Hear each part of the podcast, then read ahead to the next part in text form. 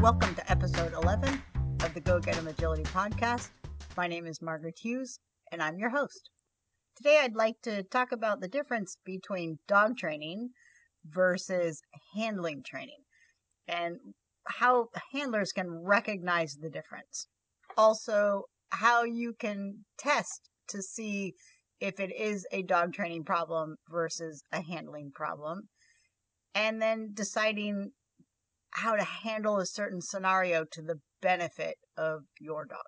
In agility, there is always an element of dog training that is going on, uh, teaching the dog certain skills to then be able to move around a course. But there's also handling skills that are trained for the handler. And sometimes I think that what is a handling problem gets blamed on the dog. So I want to talk a little bit about how to recognize when you've got a dog training problem and when you've got a handling problem. So in an agility course, when the dog is uh, required to turn a certain uh, degree or run forward a certain um, a, a distance from the handler, there's dog training elements that are part of that. So the dog's just learning how to, to jump and learning how to uh, navigate uh, running towards a tunnel. It's very dependent on what you've actually trained, how far away you can be from your dog in any given scenario, and fighting with the difference between a trained behavior and a dog's natural behavior. So it's important to recognize all the behaviors in dogs that is natural that we use to our benefit in agility, but that are natural behaviors. So one of them is, and this is, and I'm talking about dogs that are in focus, that are um, running with you and and listening to the handler, but may not have the specific skills required um, to pull off a certain uh, uh, sequence. So this is what I'm talking about is natural behaviors are dogs always want to turn in towards their owner. So when they are looking for information, they will turn towards their owners either for a physical, a visual cue, or they will listen to their owners for an auditory verbal cue. And so if a dog starts to get in front of a handler, on any given sequence, they're going to start to turn towards their handler. Their location is going to navigate them back towards the handler. And if the handler doesn't intervene with handling training, then the dog will eventually curl right back to them or encircle them um, like a like a border collie herding sheep. So they will navigate back towards their handler. So that's one very natural behavior. The other natural behavior is that they will navigate towards your uh, face, towards your eyes. Um, they are from from puppyhood we encourage our dogs to work in front of us to look towards us just naturally that's what we do as human beings like hey puppy sit and the pup comes in front of us and they look up at us towards our face not at our feet, right? But they look up towards our face and perform a, a, a variety of, of behaviors in front of us. So in obedience, your front is your, the dog's nose facing towards your knees or facing towards your belly button. And in general, because dogs are smaller than us, uh, or lower than us rather, um, they're looking up, look, looking up at our face. And in a lot of obedience classes and a lot of puppy classes, we actually train them to look at our face and reward them uh, for looking at our face. So dogs on course when they're in an agility run, they're naturally going to look towards our face. It's just a natural thing for them to do. So those are two variables that we have to pay attention to as handlers that when we are training a course, we are always either using those natural cues to our benefit or trying to counteract them to get our dogs to either run straight or turn away from us. Um, so those are two natural cues. There are other natural cues. There are lots of other natural cues. Um, them chasing us, for the most part, dogs chasing us, them wanting to chase us, is a very natural cue. Um, versus them driving away from us is not a natural cue. That would be a trained behavior for the most part in agility. And one other natural cue is our location relative to our dog. And I, I kind of touched on this already that if we're asking our dogs to drive away from us on a straight line of obstacles, that is unnatural. Therefore, the opposite is them staying close to us or within a certain bubble is also a natural behavior for dogs.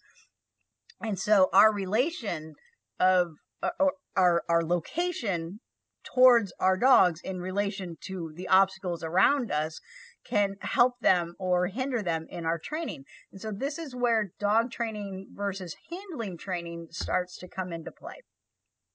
So here's what I want to look at is when we are running a given sequence, our location and our speed dictate how uh, big our dogs jump or the direction that our dogs jump in relation to the obstacles.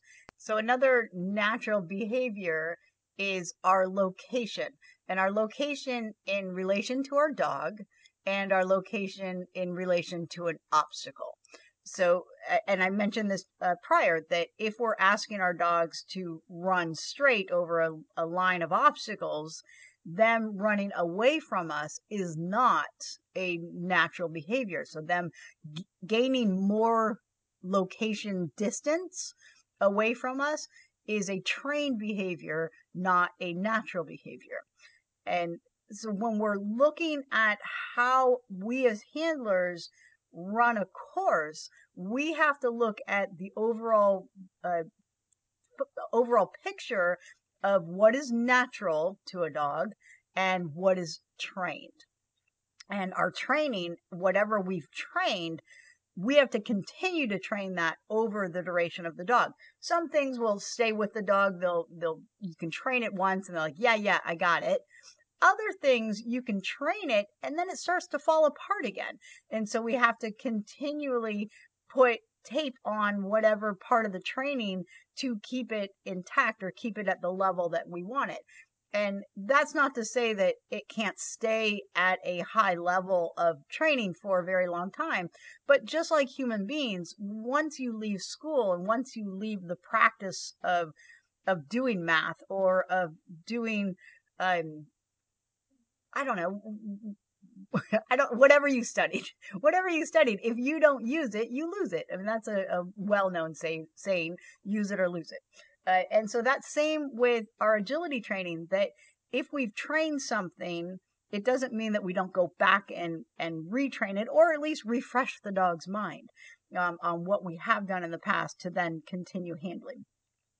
All right, so let's look at a couple of scenarios where dog training needs to happen in order for a course to run successfully.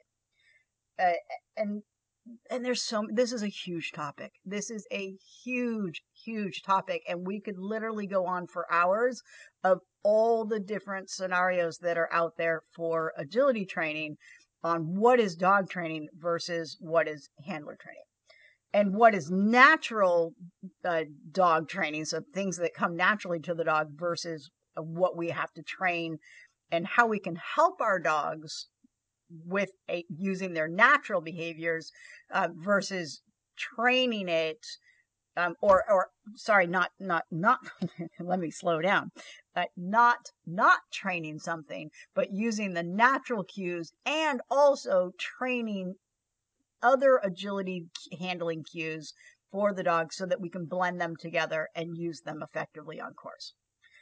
All right, so here's one of the scenarios is when we are running a course, our location in relation to when we want a turn matters. And this is where do I do a front cross? Do I do a blind cross? Do I do a rear cross? Starts to kick in. And so we have to look at any given scenario of what is going to cause the dog to go this direction or a different direction or the direction that we want. So let me see if I can explain this verbally on a podcast as opposed to with, with diagrams. So this is a little complicated, so stick with me here. And feel free to uh, let me know in the comments if if this doesn't make sense to you because it's definitely important and I want to convey how important dog training is versus handling training. So here's the scenario. Uh, if we're running a line of jumps with a gentle bend to a, a, a, a discrimination between a tunnel and a contact obstacle.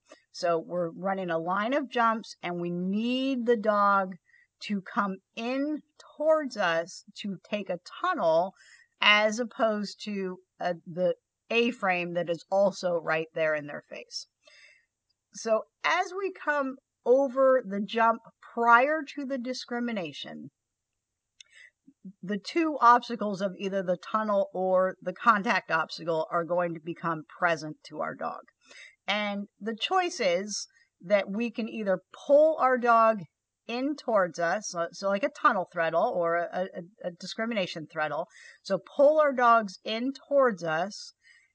And the desired obstacle, by the way, is the tunnel. So we're going jump, jump on a bend, jump, jump into the discrimination tunnel versus contact obstacle. And we want the tunnel. So we put our dogs over the first jump. The second jump, as they come over that jump, they're going to be presented with our discrimination. So our choices are we pull our dogs into us and uh, cue the, the tunnel, or we do a front cross between the second jump and the, the tunnel uh, contact discrimination, or we do a blind cross between the jump and the tunnel contact discrimination. So let's look at the, the various styles of what we need to pull off all three of those. So technically you could pull off all three of those, right? If they're trained. So here's the things that we, uh, that come natural to the dog. Number one, if we run to the landing side of the jump, so run between the jump and the discrimination, by the mere fact that we are running uh, to the landing side of the jump, just the mere fact that we're going to the landing side of the jump without other trained skills, the dog is going to jump that jump in more extension than if you had stayed on the takeoff side of the jump. Does that make sense? So our motion, our location, moving to the landing side of the jump. So now we're in between the jump and the, the tunnel contact discrimination. The mere fact that we have moved to that location without other training in place, that will tell our dog to jump the jump with more extension than if we stay on the takeoff side. So if we send our dogs to that jump and stay on the takeoff side of the jump, and as the dog lands, without any other training in place, the mere location of us on the takeoff side of the jump should indicate to our dogs to turn. Just natural that's using the dog's natural behavior. So moving to the landing side of a jump will pull the dog with us and will encourage them to um, uh, extend out a little bit more than if we send them to the jump or stay on the takeoff side of the jump, then they are more likely to add a stride in before takeoff and jump it in relative collection or in a collected state rather than an extension state. So let me just clarify. Extension is um, uh, opening the body up. So jumping bigger and take off the takeoff is bigger and the landing is bigger because the dog is moving forward and not preparing to turn. So they're jumping almost in a straight line as opposed to preparing for a turn. So when a dog turns, they have to lower their body, they have to add a stride in to make a turn. And so the mere fact that of, of our location dictates whether or not they jump big or whether or not they collect and jump uh, shorter or smaller. They they jump more upright as opposed to uh, flat, if that makes sense. They still keep the bar up, but they're jumping flatter in their arc rather than more rounded in their arc. Right. So with that with that information in mind that going to the landing side of a jump will pull our dog over the jump further and faster and staying on the takeoff side of the jump will slow our dogs down for a turn. Not necessarily slow our dogs down, but they'll add in a stride, right? They will prepare for a tighter jump. So, with that mere information in mind, do you have the information that you need to be able to get the turn strong enough for the tunnel threadle as opposed to the dog extending and being in line with the contact obstacle. All right, so how can we do let's go let's go one cross at a time. So let's start with the rear cross. So if we are to do a rear cross into the tunnel, so we're going jump, jump, uh, pulling our dog for the tunnel, doing a rear cross after they enter the tunnel or after they commit to the tunnel. So for the rear cross, the natural cue for the dog is that our location is relative to the turn. So our location is on the landing side of, sorry, scratch that. Our location is on the takeoff side of the jump which will naturally cause a turn. But then here come the trained elements of the scenario. The dog has to be trained to converge on your hand and then turn away from you for the tunnel. So even though you may have taught a tunnel, and you may have taught a tunnel on a bend, you may have taught a tunnel on a straight line, is have you taught a tunnel with the dog turning away from you to get into it? So the unnatural behavior is a dog turning away. Remember earlier, I said that the natural behavior for a dog is to turn into their handlers. This is important because turning away from us is not natural. It is trained. And this is a dog training problem that if you have not trained a dog to turn away from you and then go into all types of tunnels, short, long, dark, curved, all of those variables have to be trained before you can put it into this course. So while you may get the bend and the pull naturally, the turning away from you for the tunnel threadle or the tunnel rear cross is not natural. And that has to be trained. So we have to recognize what is a dog training problem and what is a handler training problem or what is a natural versus dog training issue. And so I see I, I see this all the time where the handler gets the turn and then they go to cue the tunnel and the dog's like, I have no clue how to do a tunnel like that. And the handler is confused because they do tunnels all the time in class, but they're not doing rear cross tunnels or they're not doing rear cross tunnels to a macaroni 20 foot dark tunnel. That is a different kettle of fish for a new dog. For a dog who has never done a rear cross into a 20 foot macaroni shaped tunnel, it is difficult. Not only that, the direction that you are coming from also needs to be trained in all of the different angles. So coming at the macaroni tunnel straight is one training scenario. Having them come directly across from the exit of the tunnel and then turn away from you to go into the macaroni tunnel, that's another scenario. Or vice versa, coming from the uh, so if, a, if you've got a macaroni tunnel and you're not anywhere near the exits, but you're coming from the opposite side of the tunnel and doing a rear cross into a macaroni tunnel, again, a different a, a scenario for the dog that must be trained.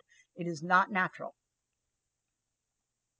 All right, so so far with the rear cross, we have three elements that are a dog training problem for a tunnel threadle. Number one, converging in on the handler and coming towards the dogs, sorry, coming towards the handler, either coming towards their hand signal or coming towards them on a verbal is a trained behavior. Then doing rear crosses on tunnels is a trained behavior. And then doing rear crosses on all sizes, shapes, and colors of tunnels is a trained behavior. Oh, and let me add a fourth thing. Doing rear crosses on all sizes, shapes, colors, and location coming from all the different locations possible while doing a rear cross at the same time. Those are all dog training uh, scenarios. And let's throw in one more the handler training part of that is understanding when to pull them in and when to release them. So you can pull your dog into you, uh, getting them to do a tunnel threadle and hold them for so long that an obstacle behind you or adjacent to your uh, your opposite uh, uh, side to the dog starts to come into play. So if you hold them too long, then you take them off the line for the tunnel. So there's this this element that of of learning when to pull the dog in, how long to hold them in that convergence, and then when to release them to the tunnel to make it effective. And some people, the mere fact of them pulling their dog into a tunnel threadle also indicates go take the tunnel, don't look for anything else. And so you can have a specific tunnel verbal cue that means don't pay attention to anything, any other obstacle but when I say this word, we'll say uh, come. So when I say come, come, you come into me, then go find the opposite end of the tunnel. But that's trained. That is 100% dog training. And in while you're training that, the natural behaviors of location, motion, eye contact are going to override the verbal until the verbal overrides the natural behaviors. All right, so that was discussing the rear cross uh, uh, option for my jump jump tunnel contact discrimination scenario here. I hope you're able to visualize this because it I see it very clearly in my head, but I hope that I am I am painting a picture that helps you see what I'm talking about.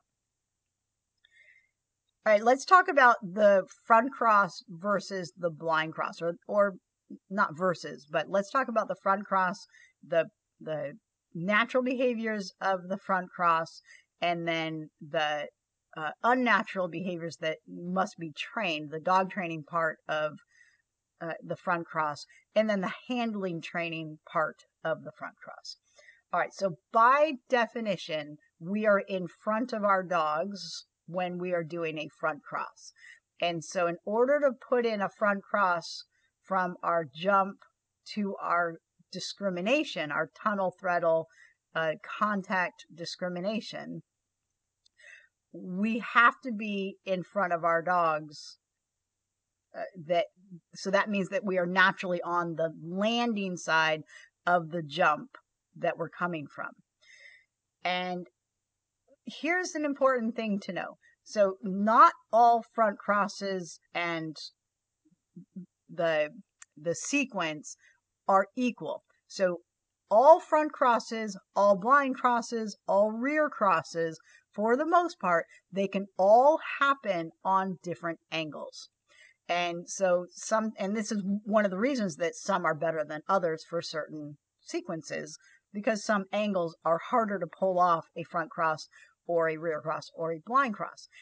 Uh, so for our front cross, when we are doing a front cross or a blind cross, for the most part, the location that we put the front cross and the blind cross is in general closer to the obstacle we're going towards.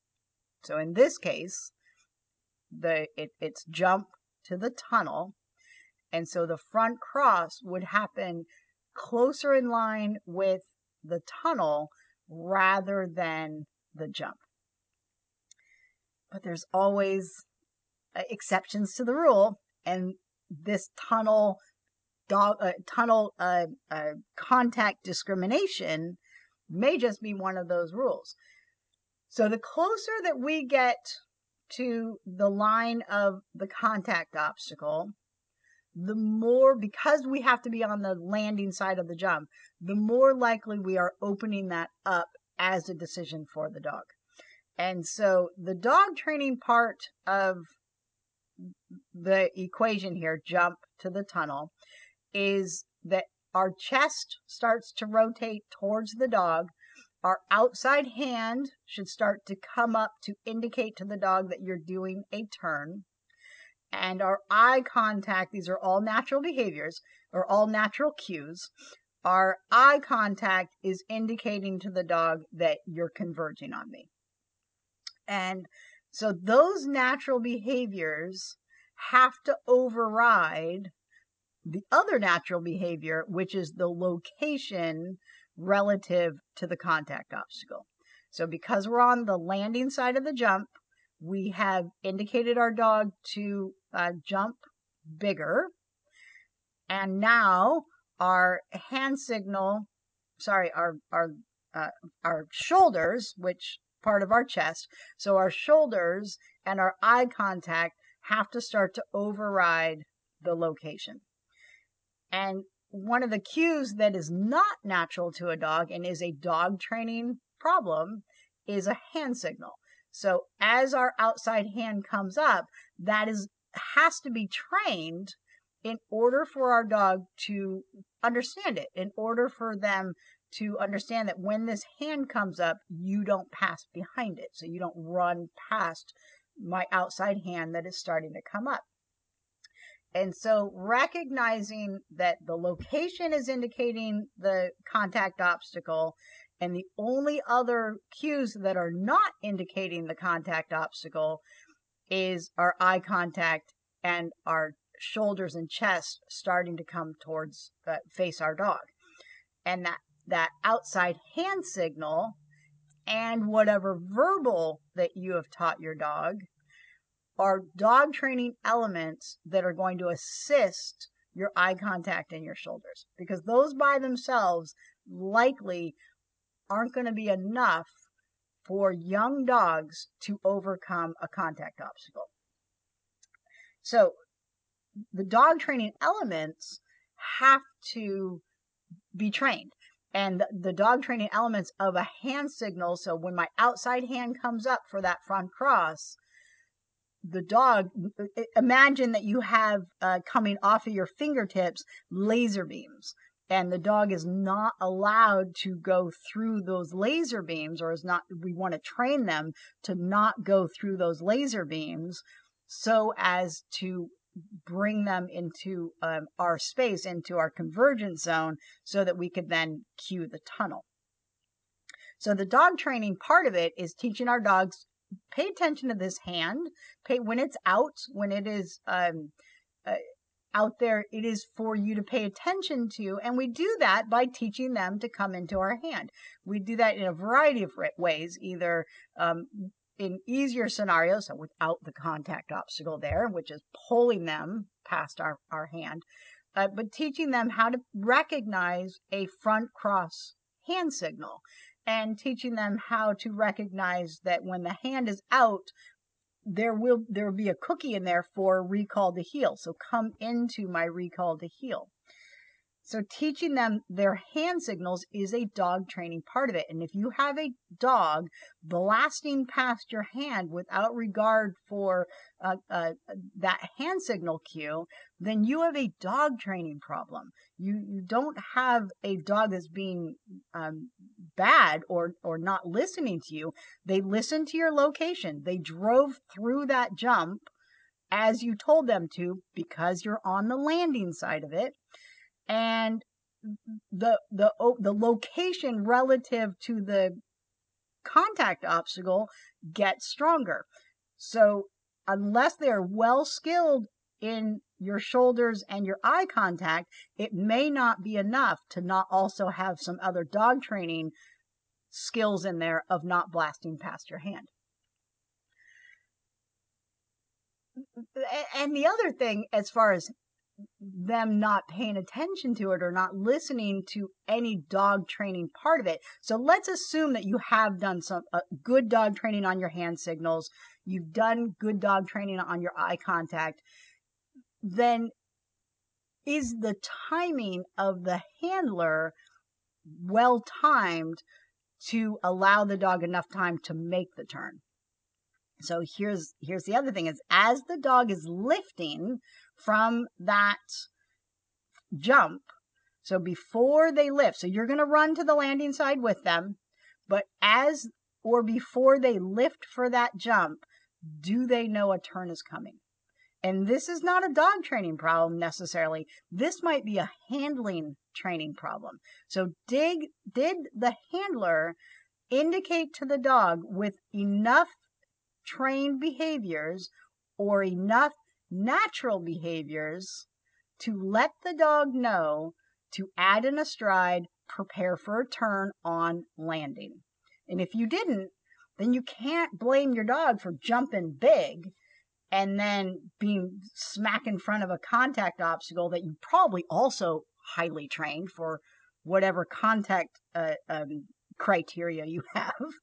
And dogs naturally prefer the contact obstacles to the jumping, in my opinion, because the ratio of reward for contacts versus jumping is much higher on the contact obstacle. So, handling problem that the handler didn't give the cues in enough time on the takeoff side of the jump to indicate a turn on the landing side of the jump and all the behaviors that are natural that we want the dog to ignore. So ignore my location in jumping big. So this is where it gets confusing for dogs, right?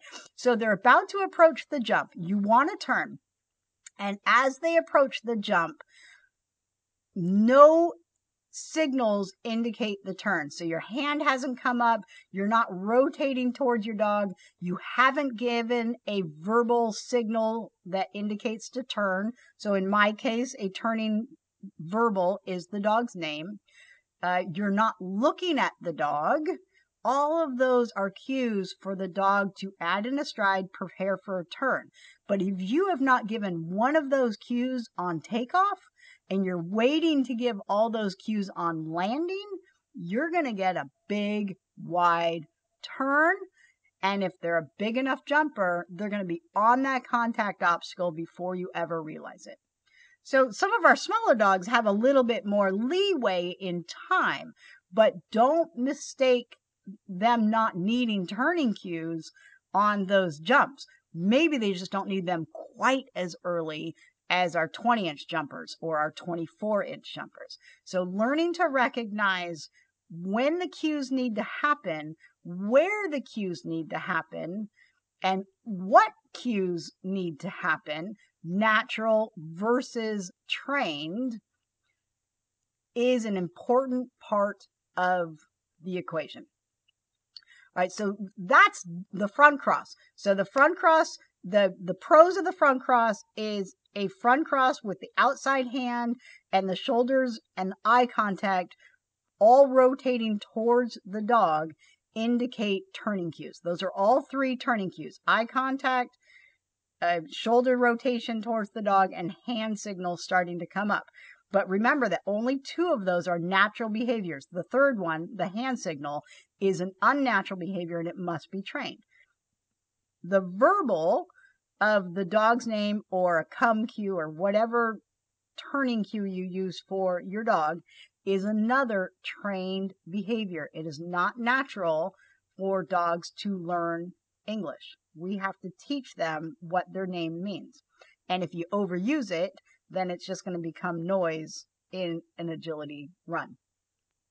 And those four cues are overriding our location and our motion towards the landing side of the obstacle. All right, let's talk about a blind cross. So all the things that made that in the front cross that indicated collection or turning a, a turning cue, they are not present in a blind cross. So just by the very nature of the blind cross, the shoulders are facing away from the dog. We lose eye contact for, from the dog for a moment. So we, our eye contact goes forward first, and then we pick the dog up again on the blind cross. Those two elements alone are make the forward jumping, the extension jumping on the the jump prior to the discrimination make that more um, difficult for the handler, make it more difficult for the turn for the dog. Not only that, again, because we need to be in front of our dog for the blind cross, we're generally adding more speed in that moment. And that added speed does what to the dog? Adds more speed to the dog. So that means more speed from the dog generally means a bigger jumping uh, uh, uh, arc, a bigger extension jump from the dog. So in order to pull off a blind cross on a jump to a tunnel contact discrimination, we must, we must, we must give our blind cross side change cue and side change cue are eye contact and new hand signal, new side. So we're going, let's say we're going from our right side to our left side. We have to give that left hand signal and start to give our left sided eye contact before they take the jump prior.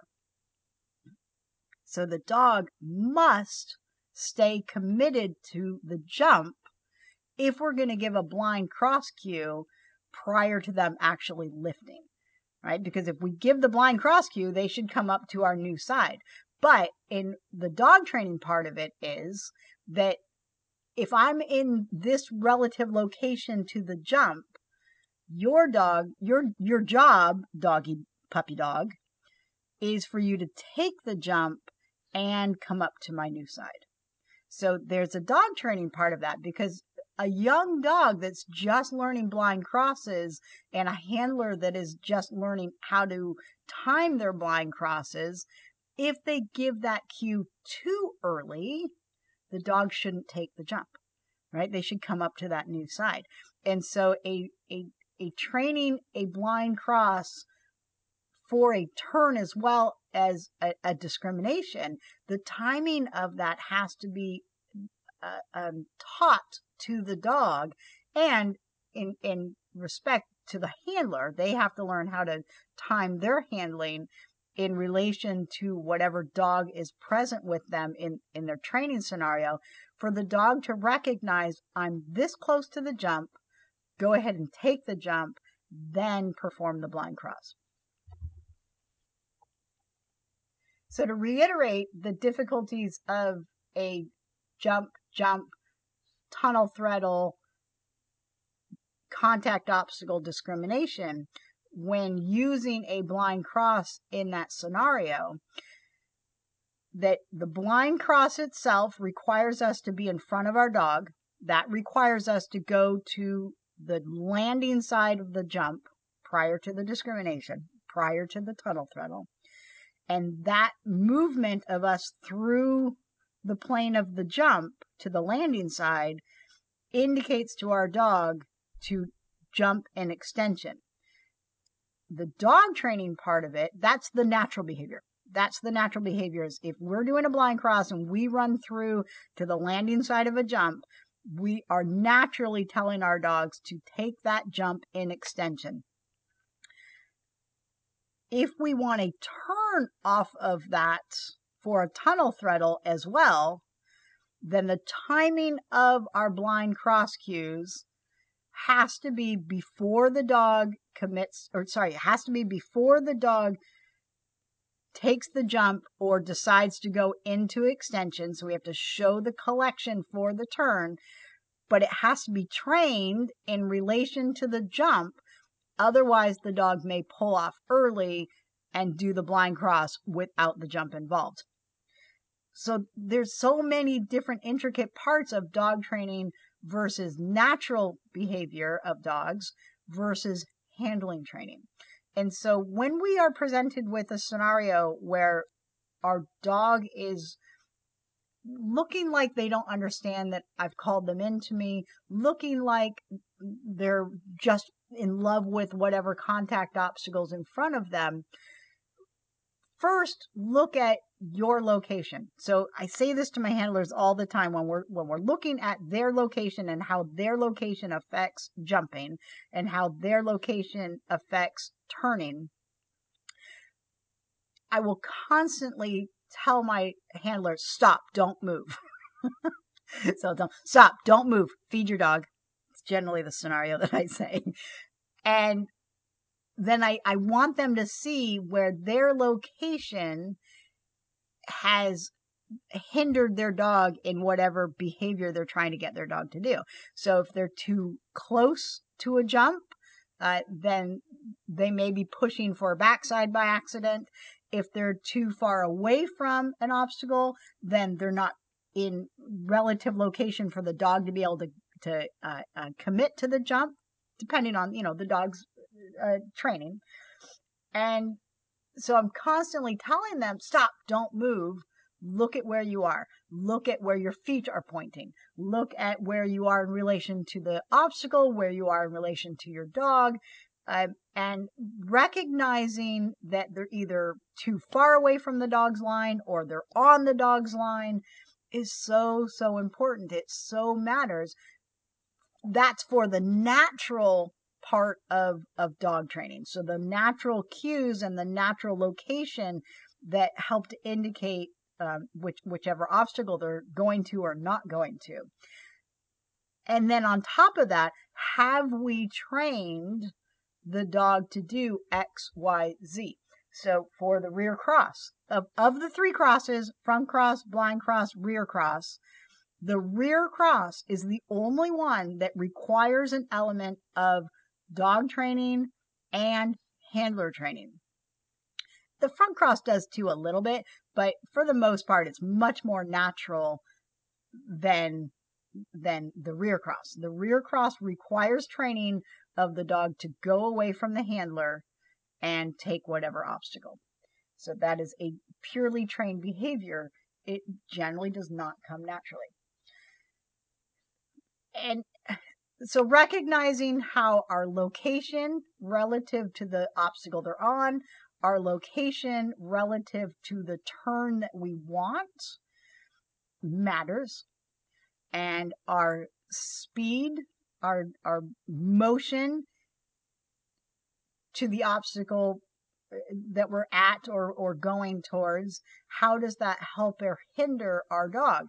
And there's so many, many, many different scenarios that that we have to look at my my location is not helping my dog so what other cues can i train my dog to do to help override my location? So i have handlers that that can't move that fast. They just physically cannot move um, to stay in front of their dogs. And in my opinion, staying in front of your dog generally gives the most information for your dogs. And so I'm the type of handler, I'm the type of trainer that I prefer to train having my, my handlers as much in front of their dogs to give maximum information on where the dog is required to go next. But there are many handlers of mine that cannot physically move forward. And so we have to recognize how their motion towards whatever obstacle we're heading towards, plus the verbal of the dog understanding the difference between jump and tunnel matters. And so training, dog training versus handler training. And when we have dog training happening, it really, really helps for handlers to work on dog training outside of class. So classes where I give you the information you need to then take it home and train it. Because uh, it's just not enough time in a group class. We could do more if we did privates, if we did uh, semi privates, even. But in a group class, training just once a week is not enough time. Well, it's enough time if you do it long enough, but it's not enough repetitions generally to get solid agility training unless you're also training them for it at home. And so, you know, for go outs, we train uh, towards a, a, target and teaching the dog that the word go means go forward and look for a target.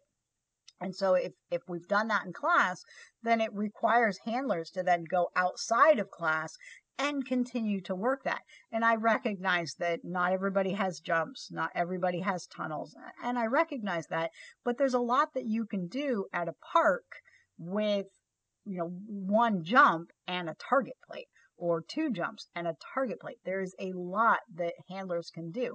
There's a lot that I train in my living room. I push all my furniture to the edges and me and the dog work in my living room on jumping work, on verbal discrimination, uh, and that's dog training. That is training my dog to do behaviors that are outside of natural behaviors. And that dog training helps me when I bring it back into a, an agility course. So you don't need a big space to do dog training. You just need to do the dog training part of it. I digress a little bit. The point of this podcast was to help owners recognize the difference between when you have a a a, dog training problem, when you have a handler training problem, and all the natural cues that are present at, at all times until the dog training overrides the natural behaviors or the natural cues. So let's let's let me recap on what are natural cues for a dog. So motion, either forward motion, backwards motion, sideways motion is a natural behavior for the dogs to cue or the dogs to follow. And the more uh, the more speed that you have in that motion, the more speed that your dog is going to have uh, on, course. The minimal speed or the no speed at all is a natural turning cue for the dog. So decelling will cause your dog to start to turn as they overtake you, they will start to turn.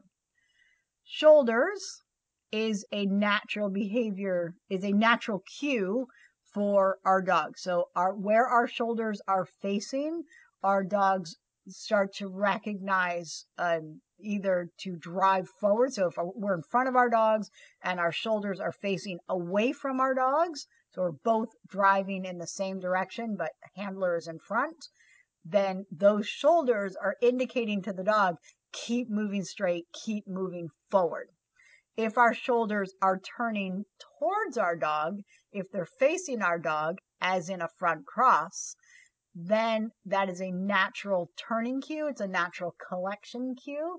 And we are then asking our dogs to naturally uh, start to turn into us as well. Uh, our location, our location in relation to our dog. So every dog has a a bubble a natural bubble that they uh, move on the move, move from the owner. So how do you know what your natural bubble is? go for an off leash jog with your dog. And if, you know, obviously they have to know how to stay with you, um, but go on a, a, a jog with your dog in big circles and you will see how big your bubble is. Do they run wide? Do they run close? Um, where are they? So you, the dog's on the outside of the circle and you're running in a jog, you know, looking at them, paying attention to them. How close or how far away are they naturally from you? That is their natural location from you. So that's natural. Dogs will stay generally within a range when they're in focus. And then another natural behavior for agility is how close am I to this obstacle? So the closer you are to an obstacle, you may be either cueing it um, or cueing the backside, depending on where you are in relation to the jump bar. So location is a natural cue. Um, eye contact is a natural cue. So you don't have to have staring at your dog eye contact, but they need to see your face to understand which side to be on, to understand if they're converging on your line um, or where you want them to head towards. So if you take your eyes off your dog and focus forward, then the dog's going to focus forward as well and not pay attention to which side you want, just to go forward. And so the side that you want your dog on, you have to have some element of a side cue for them to understand which side to stay on. And then they have to learn the dog training part of the eye contact is once I put you on this side, stay on this side until cued otherwise. That is a dog training part of it because dogs will naturally go to the side you look for or you look at. And if you're not giving any side, so if you're going straight forward, they'll pick a side until trained. So that is a dog training part of the eye contact. They naturally want to come to eye contact, but if you don't give them eye contact, then the trained part of it is stay on the side I put you on until uh, cued differently. Indirect eye contact is move uh, forward in front of me, whereas direct eye contact generally means collect into me. So come into me. So those are all natural cues versus your trained cues, which are uh, uh, verbals are not are not um, natural; those are trained. Hand signals are trained, um, and then you have to add all of those in. And we use a blending of signals, right? We don't just use one cue to tell our dogs what to do on a course. We're constantly blending all these different cues together the location relative to the obstacle, with a, a, name call, with direct eye contact. Those are all uh, can be turning cues. And then what are the cues for extension? So this is a big topic and we literally could go, I could literally go on for days. I, I absolutely love this topic. Um, I love watching dogs respond naturally to their handlers. And then I love watching how the dog training part of it, the verbals kick in and, and how the, the verbals paired with, um, with the handler's location, how it, they're in direct opposition at times and the dog training part of the equation takes over which allows the, handler to do all these amazing things in their in other handling aspects of the course so when you're running a course and you're coming across issues of an animal, a dog not taking an obstacle or getting the wrong obstacle or running big, look at the natural cues versus the trained cues. And then in relation to that, was the handler's timing of those cues effective?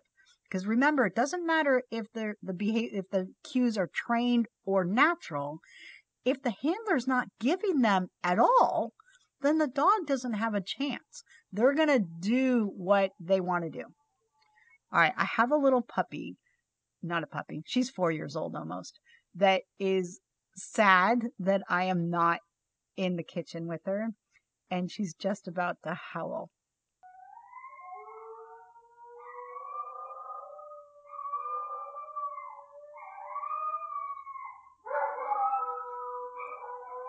All right. And with my dogs howling in the background, I hope that you've enjoyed this podcast.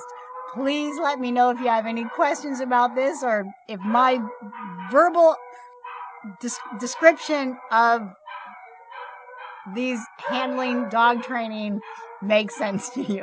All right, I'm going to head out. Happy training. Woof woof.